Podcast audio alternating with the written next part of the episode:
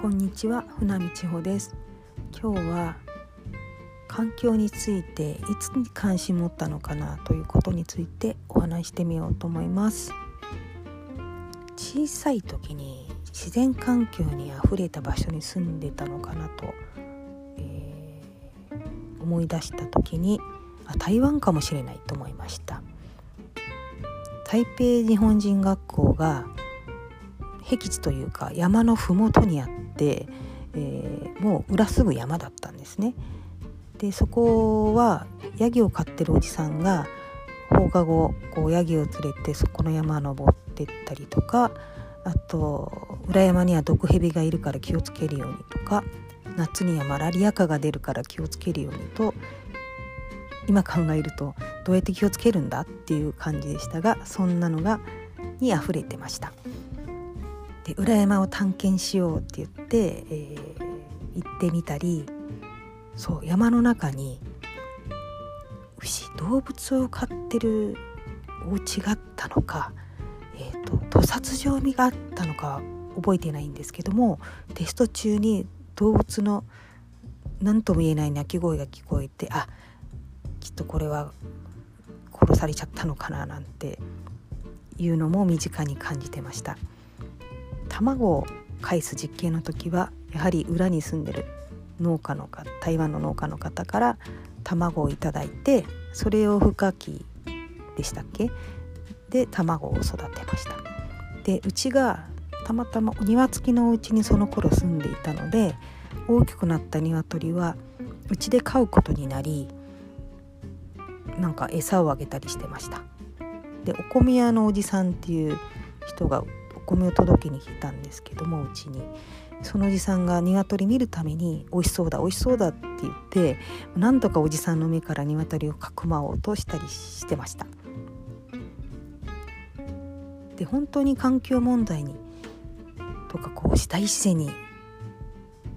ということを考えた時に高校の時の宿題で世界史の宿題だったから、えー、何か一冊読んで書けと。でそこで講談社現代新書で遊牧民族の知恵っていうのを読みました。でそれから講談社現代新書の想定が素敵だなと思ってそのシリーズを見た時に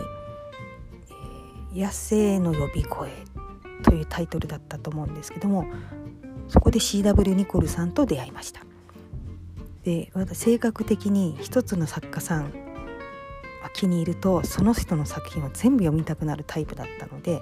それからもう CW ニコルさんの作品を探して読みまくり、えー、いつか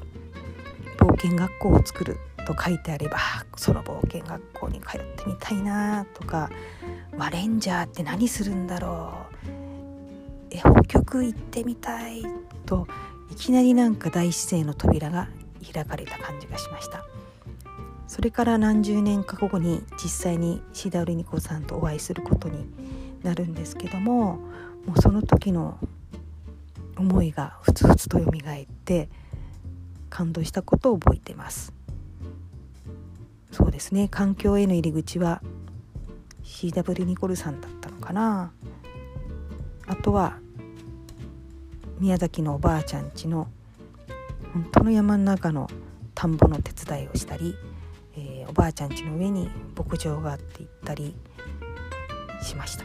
おばあちゃん家が山の中に6軒しかない中の一番上だったのでそのまま流れてきたお水を飲んだり川で泳いだり。そうです。あれは本当に今もってもいい体験でしたね。あの体験があったからこそ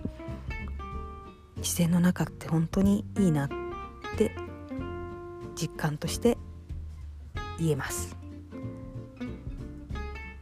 取り留めのない話になりましたがやはり自然に触れることそしてもう自分の想像のつかないような本を読むことが自分を作っていったのだと思いました。環境について気になったことそうですね。田舎の自然と学校のそばの自然と CW ニコルさんまだまだあるかと思いますけどもそんなところです。ではまた。